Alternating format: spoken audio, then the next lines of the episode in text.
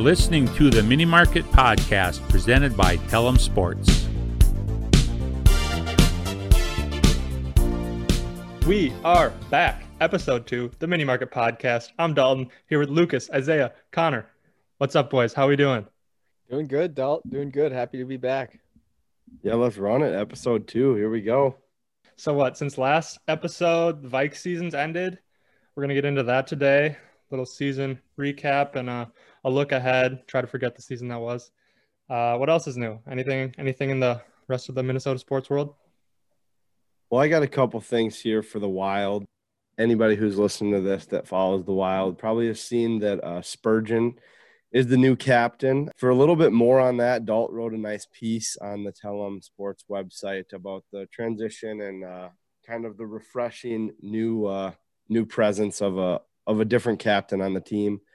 The Wild also started training camp this week, which I think we talked last week a little bit about the over under for goals for Kaprizov. And uh, if you've watched any of the clips coming out of there and you and you bet the over, you got to be feeling pretty good right about now because he's had some filthy goals. It was funny this morning on Twitter. I saw the Wild backup goalie Kaapo, like Kapanen, I think is his name. Kind of a tricky Russian name there, but uh, he tweeted out something that was funny. Like he got walked by uh, Kaprizov and he tweeted, "Yeah, my goal coming into training camp was I just kind of wanted to make the highlight reel."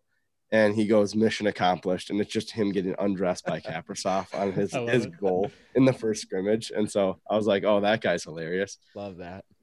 Yeah, I saw that goal and instantly knew that over's hitting, and I feel I feel amazing. You're like vindicated, vindicated. Um, so that's the good news. The bad news is uh, to, this morning uh, there was some information coming out about uh, Marco Rossi, the first round pick this year, the the Minnesota Wild. He's been quarantining. He came over from the World Juniors, which he played for his home country of Austria, and came over and had to quarantine. I think the NHL makes you get four negative tests within like 10 days, and that's how you can like start being going to the facility. And they found out today that he has like a upper body injury because the NHL is so crafty that they don't specify. They only say upper and lower body injury. And so he's out indefinitely, which is not ideal because I know Oof.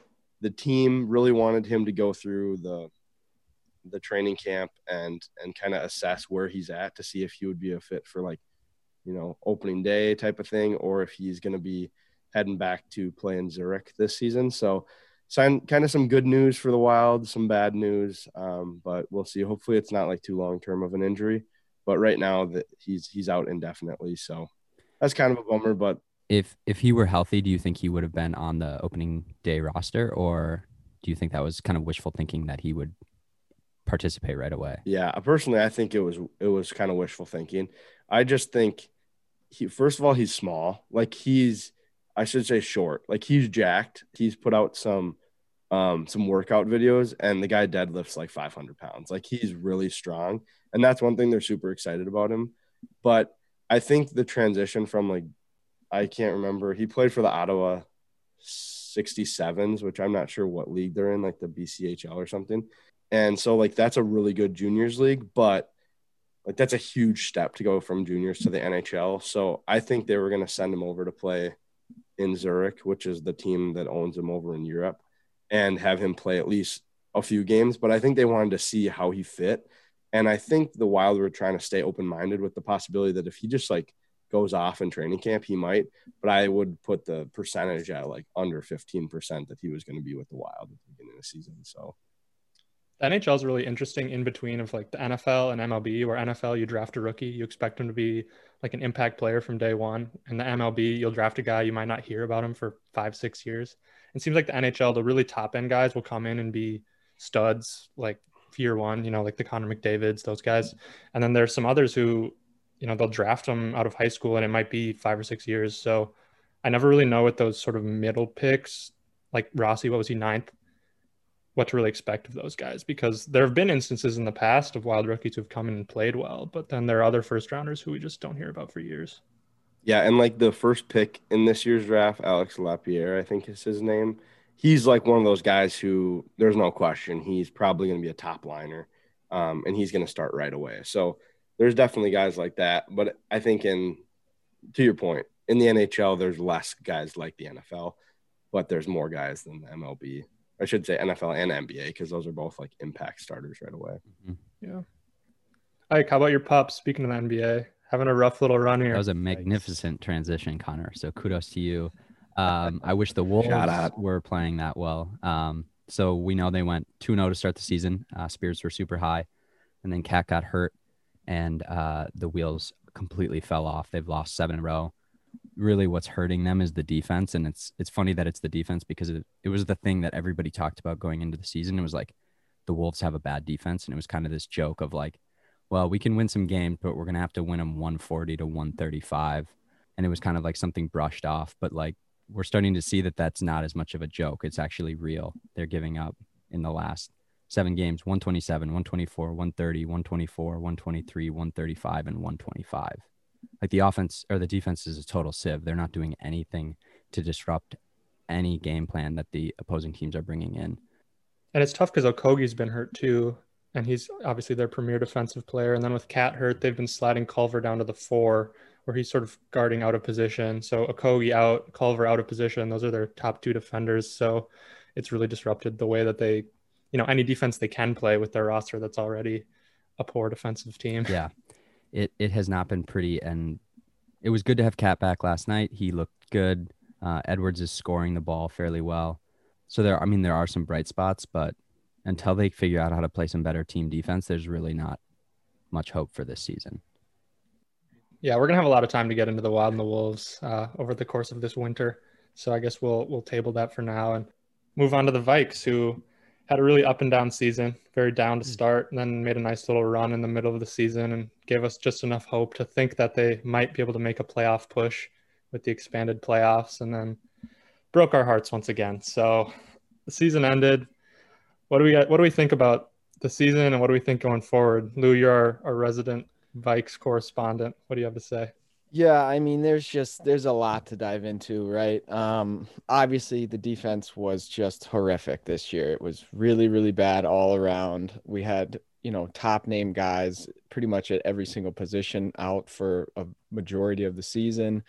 Um, you know, we had injuries coming out everywhere. We had uh, we had opt out. We had Michael Pierce opt out, and I know we touched on it last week, but again, our own head coach Mike Zimmer comes out and says this is the worst defense I've ever had. So that's just really nowhere to go but up. I'm hoping, and then kind of some similar things on offense. We saw, I guess, we saw a lot of up and downs. The offense seemed to almost go dormant at times, especially when Dalvin Cook was not in the lineup the first half of the season, we saw some pretty bad stretches from Kirk Cousins in terms of turnovers and and just not making great plays. He did come out and just say, "Yeah, I just need to play better and cut down on the turnovers." In the second half, he was much much better. So that's that is a positive. Um, just looking at it that way.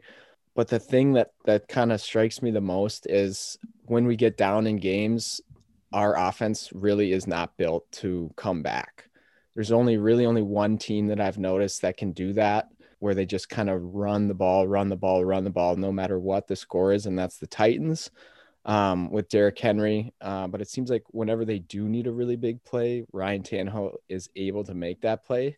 So if teams are just obviously selling out to stop Dalvin Cook, even late in games, we we have the playmakers on the outside. So really just looking to hopefully have the offense be able to take that shot and make that shot really when when we need it to happen. So there's obviously some things that need to be addressed on on both sides of the ball as well as special teams. We all know Dan Bailey was pretty bad this season. Uh, we had a ton of special teams miscues, kind of all over the field from the punt team, the kickoff, the kick return, extra points, field goals, just pretty much across the board. We could use a good once over.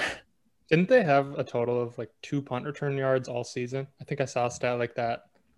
Their net their net punt return yards on the whole season were I think single digits. oh digits, my god. which is I don't know if that's a record, but I have to imagine that's close to the worst punt return season of all time.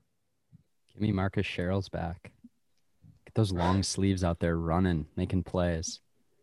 Um, how many times is Kirk Cousins gonna come out and be like, "I need to be better," when he really doesn't have that much that he's b- b- being asked to do? I feel like his line of like, "I need to be better in the second half of the season. Stop turning the ball over." We heard that. I want to say this every single year. He says that at some point. It's like How many times are you allowed to say that? Well, I mean, he's got two years left on this contract, so hopefully we'll only hear two more times. I think at the end of the day, though, uh, a lot of that is just him taking blame, which is like that's what you want in a leader. He's at the end of the day, I think he's taking blame for the defense being horrific. I think you could go through the scores this season and see on par our offense is scoring with the rest of the league.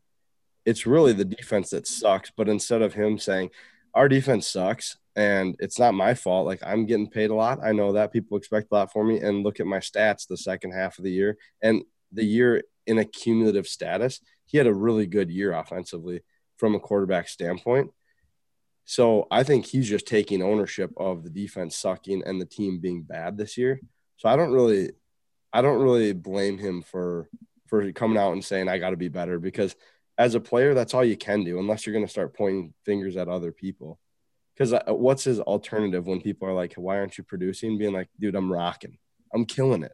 Are you blind or are you stupid? Because I'm murdering this. Like that's that's kind of my take on it. I think he's he's just trying to take ownership for the whole team. So I mean, I don't think he really has the opportunity to say that. Like he, because he's never killing it. Like he has a few games here and there when he puts up like decent numbers, and then the rest of the time he's putting up junk numbers when the game's either won or lost, and then usually lost this year. And then at the end of the season, you can round out and be like, well, it wasn't his fault. You know, he had good stats, but were they impactful stats? Were they meaningful stats? Did he did he make winning plays? And I feel like when you watch games every week, it you come down to this point where it's like, okay, yeah, the defense has let you down a little bit, but you also have an offense, and it's we're spending a good amount of money on our offense, a good amount of money on our quarterback. Can they pick up the slack a little bit sometimes when when it's time to win a game? And that's where I think it's like I need to be better comes from Kirk. Yeah, I mean, like I think at the end of the day, like the the numbers kind of tell the story, and like he's top ten in passing yards, top ten in touchdowns, and when you're when you're producing on offense and your defense sucks, like you're constantly being forced into more challenging situations. So I, I still would say that it's the defense's issue. And like you can see that in the defensive stats, they're, they're like bottom 10 in pretty much every category. So, I mean, you can only do so much. And like, if you throw one interception, it's like a it's like the classic story of any team with bad defense. Like if you make one mistake, then your whole game is screwed because now you're down two scores. So now we have to change how we play offense because ideally we're like if you get the ball for, first, we go down, put together a decent drive, and Dalvin's running, we're pounding the rock because that's what Zimmer wants to do, regardless of if that's the best thing for the team. Right now, it seems like it is, but if we just decided to go gunslinging, who knows? Maybe Kirk would go off I don't think everybody thinks that would happen. I think we can all agree like he's not going to be Patrick Mahomes. Like he just there's it's not in there. He's going to be a good quarterback that he throws with accuracy. He I think he can make big plays when you need to, but he's not going to make he's not going to be Tom Brady. He's not going to be Aaron Rodgers, and I, I don't think you expect that of him.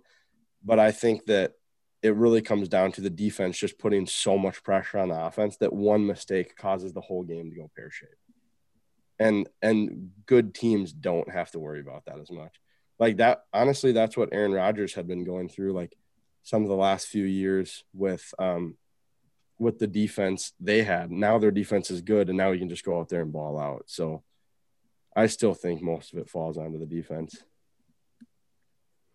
I mean, it is really tough. I will say when you know we say we have two possessions on offense and we you know we have put together some sort of drive and maybe get three points but then we turn around and our defense gives up two touchdowns. I mean it's it's pretty tough to play from behind. Like we like you were saying i mentioned it earlier too when especially late in games when we're just the main thing zimmer wants to do is run the ball run the ball run the ball.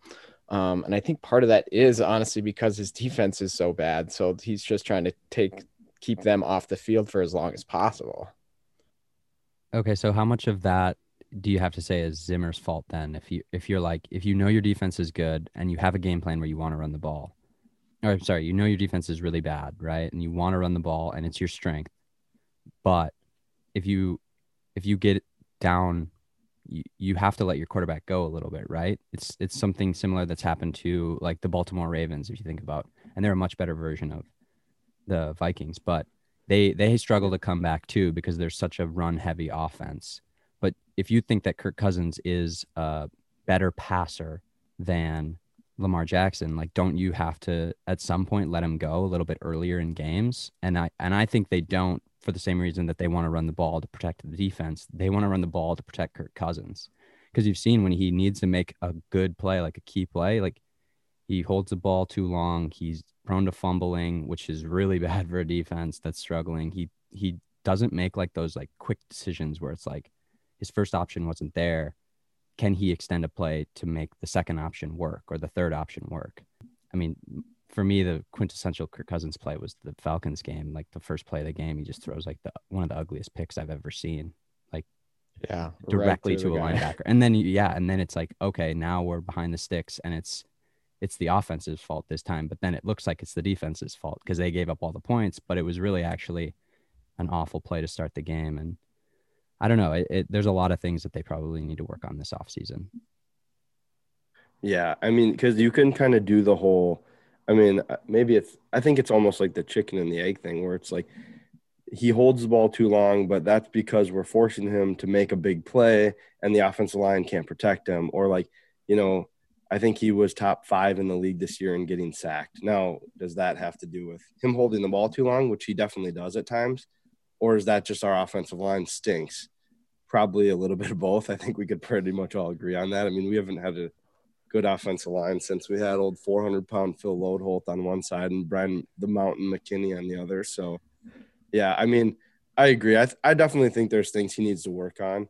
Um, but I think him by him saying that comment, I'm sure we'll get it the next two years unless we, you know, go to a Super Bowl or something. But I, I just kind of think he's trying to protect the defense, and I think overall he's playing pretty well. And at the end of the day, you this is kind of where we at. Which for some people that's great, for some people it sucks. Um, kind of on that topic a little bit.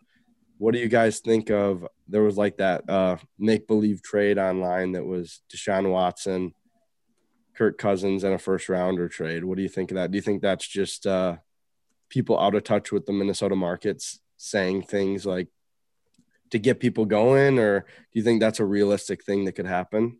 Because I think even as a Kirk Cousins guy, I mean Deshaun Watson is the future of the NFL. Like, he's mobile. He can help. He can save a crappy offensive line by being mobile and getting out of the pocket. And I think he can throw. He can run. I mean, he's he's an elite quarterback in my opinion.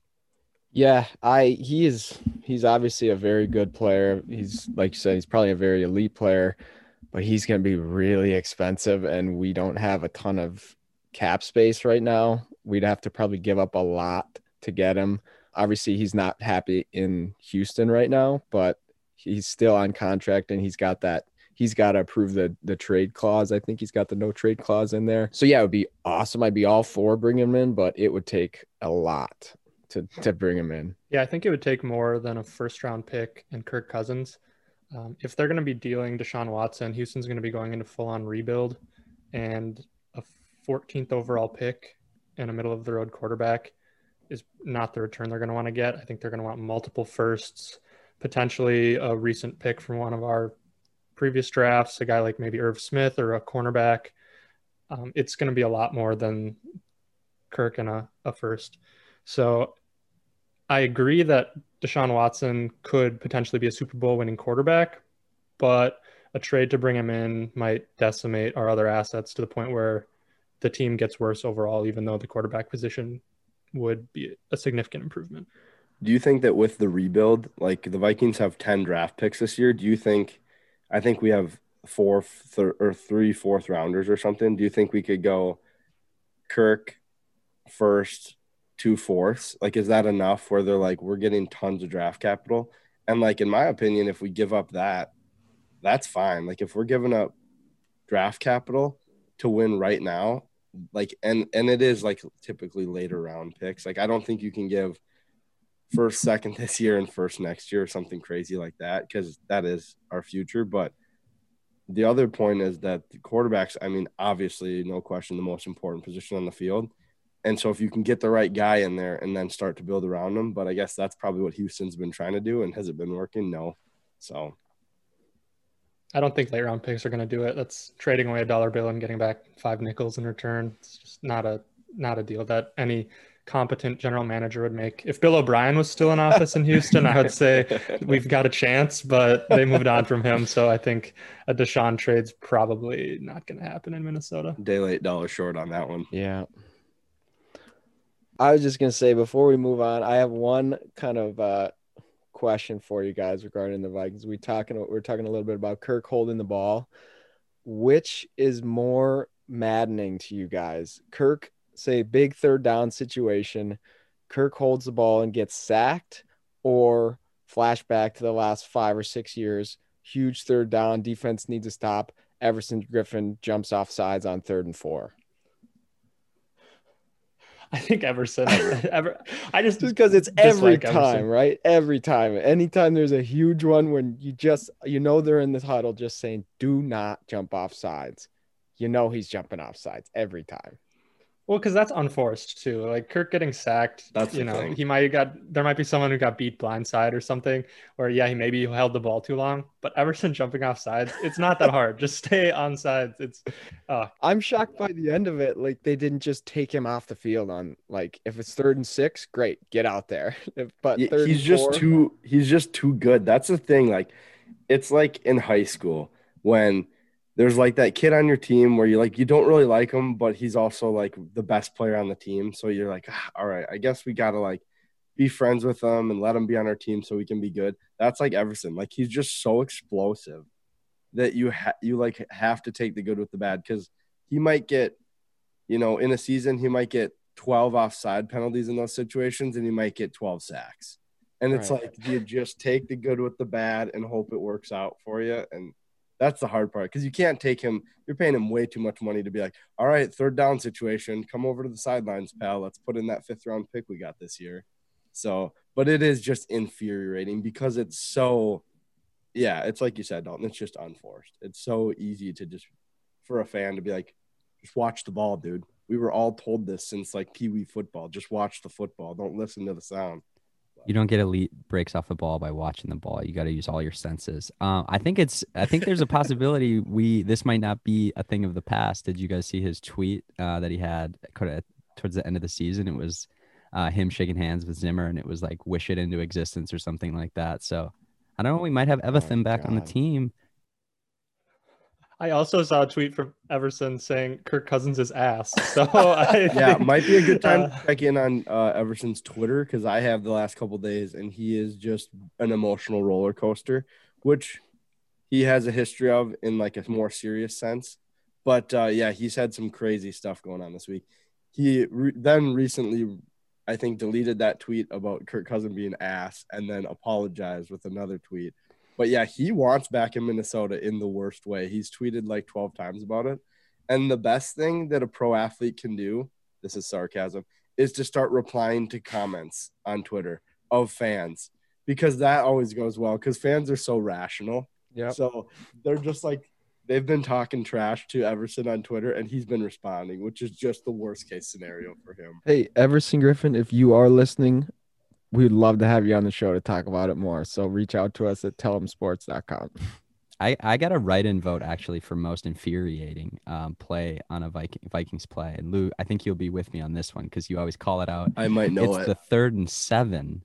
Oh. Need a big first down. Chad Beebe runs a five-yard route Jeez. and gets tackled, and we punt on fourth and two. That I think is the most frustrating Vikings play, or the it the comeback or they throw it two yeah. yards. They just throw the little yeah out to the flat. Let's yep we need this huge first down in the game. Let's not even call a play that gets everyone to the sticks. I just don't understand it. That's what i thought you were going to say lou. I thought you were going with the the check down where you don't run it to the sticks and lou pops out of the lazy boy and he's yelling at the tv like like some 55 year old fan back in 61 when the vikings were yeah ah. 65 but yeah i that is frustrating. But one thing I will say is like the way the NFL is get playmakers in space. So the dump down sometimes works out.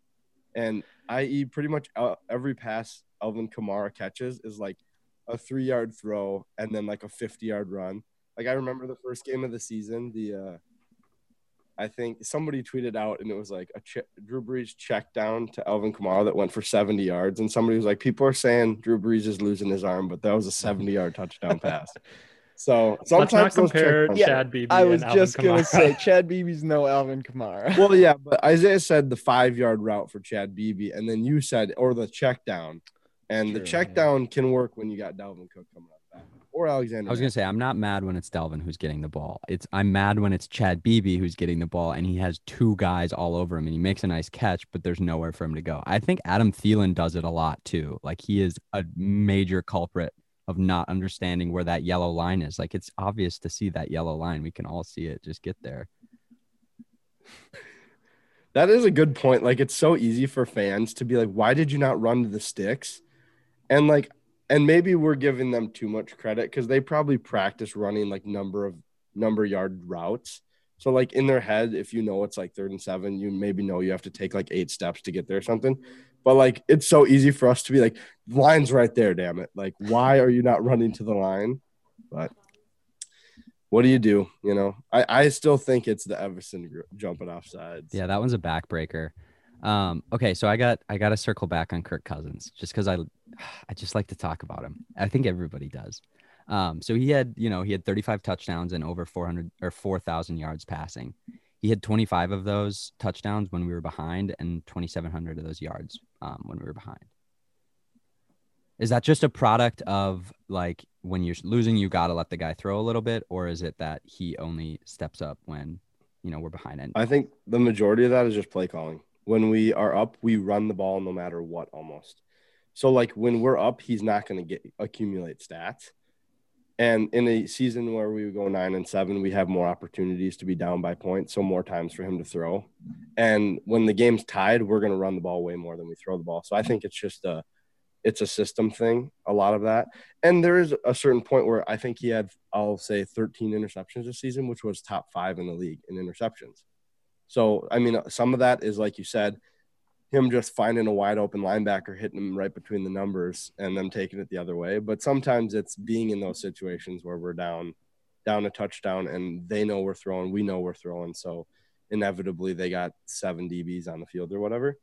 Um, so I think a little bit of both, but I think our offense doesn't set him up to be like a 5,000 yard passer by any means, unless we're having a horrible season, which I would take a 3,000 yard passing season and a playoff berth than over, you know, over Kirk having awesome numbers for sure, just like any fan would. Like we want the team to succeed. So then you got to get a new quarterback. If you're a team strapped for cap space and you're not expecting your quarterback to put up good numbers, if you just want a game manager, you can get a much much cheaper game manager than Kirk Cousins.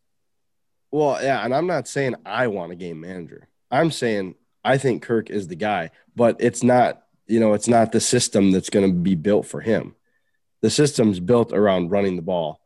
And I think that it needs to transition to passing, but I also think you look at the same way where we invest all this money in Dalvin Cook. So to not use him is also foolish.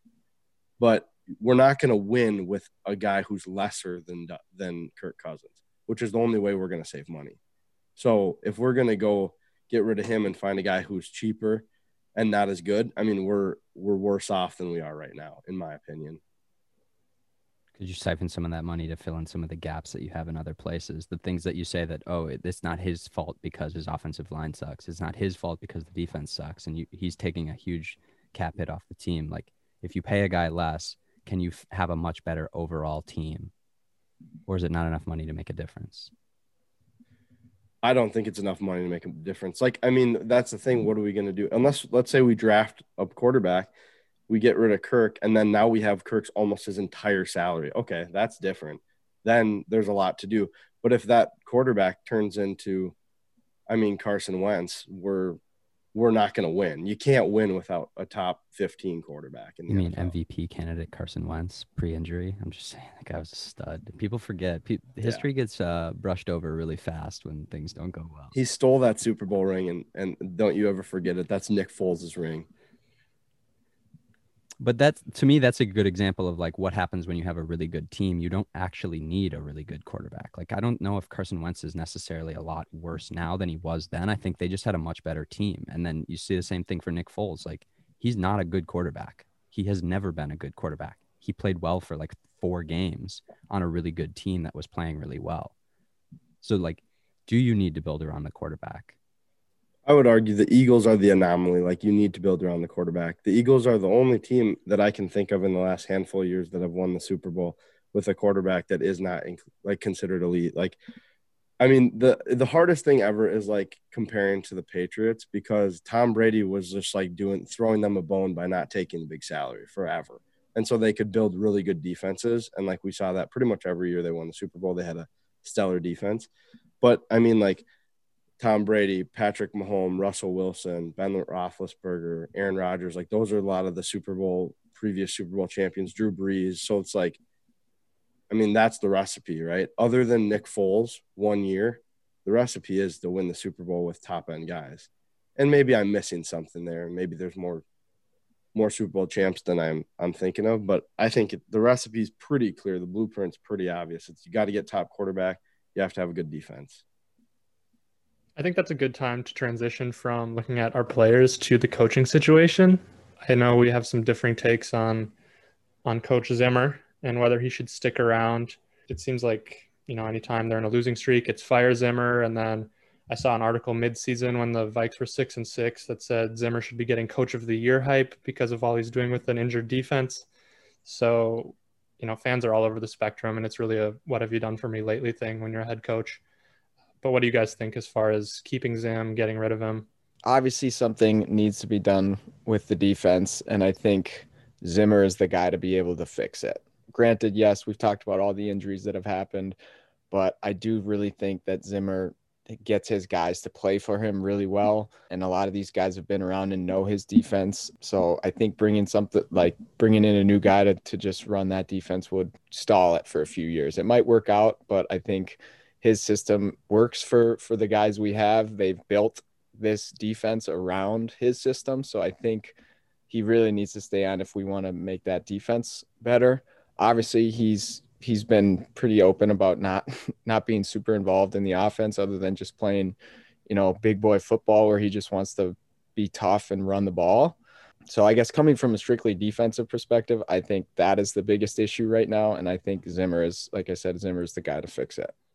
I agree that the defense is rough, but like at this point, you just they just went through a rebuilding year without claiming it was a rebuilding year on the defense. Their entire secondary, um, in terms of corners, are essentially brand new and have not learned his schemes yet, and they're apparently so complex and so challenging to learn that it takes a long time. So if you're looking for a time to transition, I think it's right now when you have a lot of guys on defense who don't know his system. So might as well learn a different new system. I think like honestly the exact opposite, but for the same reason is I think all these players who are a, lot of them will be backups next year will all know the system. Like because I think a lot of people have said it takes a year in Zimmer's system to really understand how it works and why it's so successful. And so when we have all these players coming back from injury next year, namely like Danielle Hunter, I mean Michael, is it Michael Pierce, the D tackle mm-hmm. who opted out? Um, Kendricks, Barr, like when and Barr's is probably a different conversation because I'm not super high on him, but the the Vikings defense with the corners being in the system for a year, and I think there's actually some good young corners Agreed. in the group. Like I think Dantzler was uh, an all rookie team guy. Um, Mike Hughes may never play a full season in the NFL, which is kind of a bummer, but who knows? Hopefully. So I think having those guys get that year, and you kind of said it, it was basically like a rebuilding year where we got all these young guys or all these backups, a lot of experience to see who's good. Like I think I don't know the contract situation, but I think Eric Wilson is like a really yeah. good outside linebacker, and I think he would be awesome to have either in Barr spot or opposite of Barr. And I think the corners are good. I think the free the the safety could be an issue because we're paying them a ton of money. So it's like, do we want to pay them? But I think next year will the defense will improve a lot just from the experience they gained this year. Um, will it be enough? I don't know. That's it's pretty hard to say. So quickly on Wilson, he's a free agent after the season. So if they want to bring him back, they're going to need to re-sign him. That could be an issue then. My take on Zimmer. So I think that teams should make more coaching changes than they do, and I've been anti-Zimmer for most of this season. But when you make a coaching change, you want to get one of the premier candidates on the coaching market. And this offseason for the Vikings, it would be one of the worst off seasons to make a change because when you look at who they're competing against, they're competing against Jacksonville, who has the number one pick, can get Trevor Lawrence, has insane amounts of cap space going into next season. So whoever takes over there can essentially do what they want with that franchise. You have um, the LA Chargers with Justin Herbert, nice young quarterback there. You have the Jets, say what you want. Um, they have a high pick. So, you know, a coach can come in and sort of um, shape that franchise. And then there's the Vikes, who are already over the salary cap for next season. They have a ton of money locked up in a quarterback who people are not sold on. The defense is aging. I mean, the Vikes are in a prime spot to rebuild where they could potentially deal some guys. But as a coach, I don't see how you look at Minnesota and say that's the spot I want to go, where you have no flexibility to bring in your own guys. You have a bunch of old guys on defense, and you have a quarterback who's not elite. And like Connor, you said, to win a Super Bowl, you need elite quarterback play. So to change now, you're going to get a bottom of the barrel guy who might not be ready. And maybe that works out. You know, you just find a wild card coach and he comes in and wins coach of the year. But I don't know. I think you you run it back one more time. You hope the defense works out, and if it doesn't, then you make a change next offseason. Does anybody know offhand like what the Kirk Cousins contract looks like going forward? Like, do we have him for two more years or three more years? We've got him um, through 2022, and I think it's like as of June 1st, his contract is his money's guaranteed. So if, unless we cut him or something before June 1st, uh, he's we're paying him the rest of the money for the extension. Because that's one thing to think about. Like, um, I wrote a piece about keeping Zimmer this week that's on the tellemsports.com page. But one of the things that I mentioned is what Dalt said, where like rebuilds are, are tough, but like this is a tough spot to rebuild for a coach. Like, you come in with no flexibility.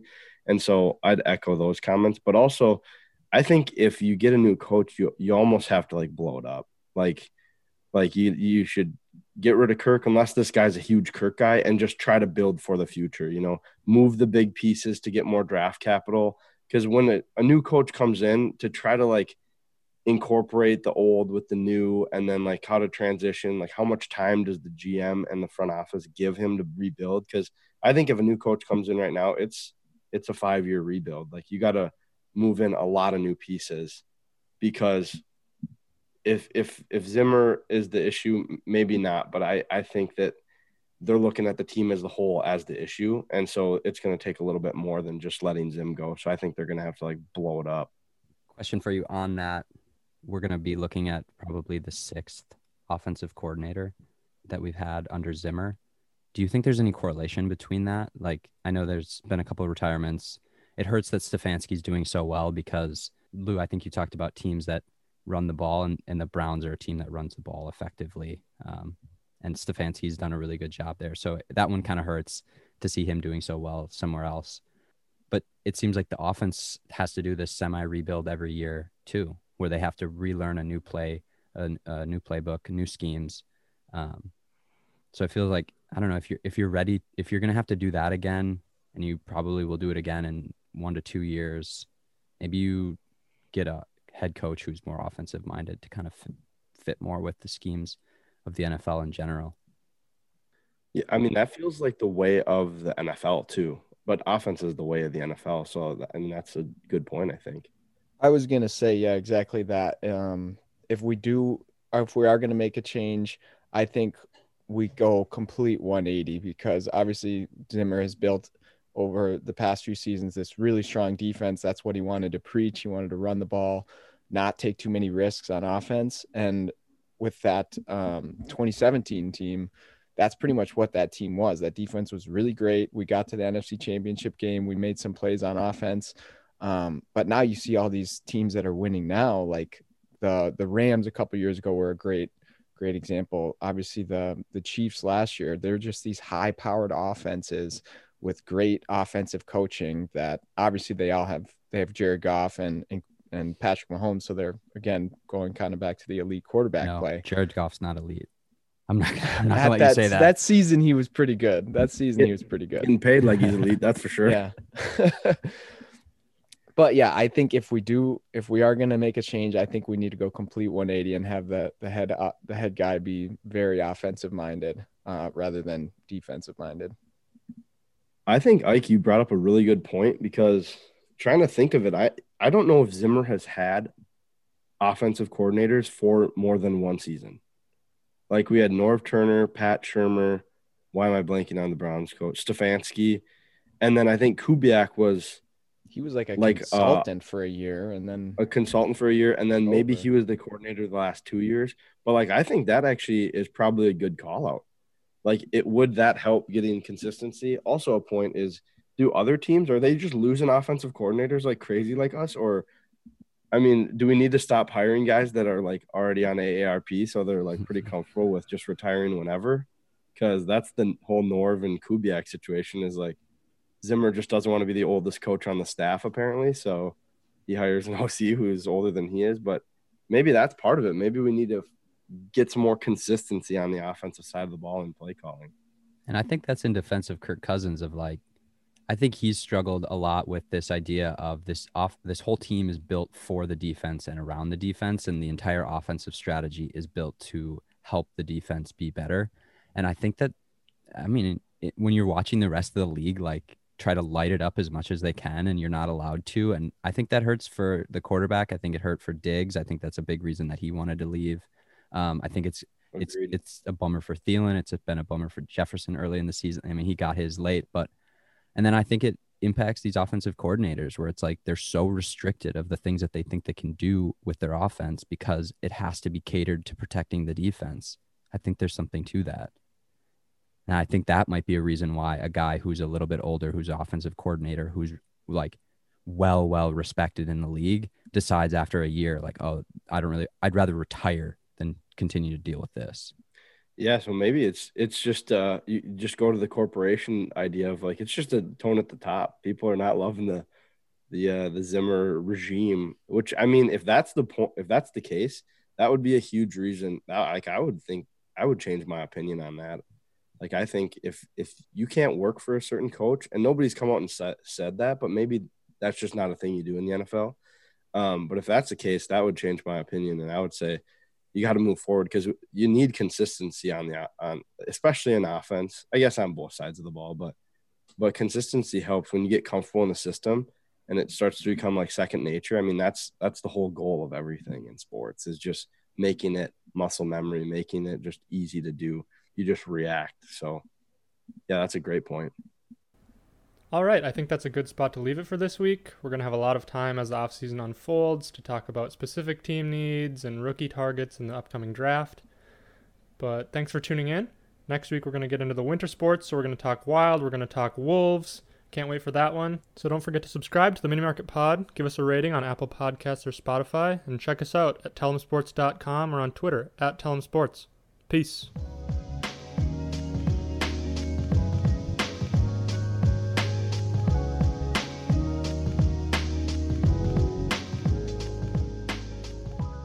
Never get those 20 minutes back in my life.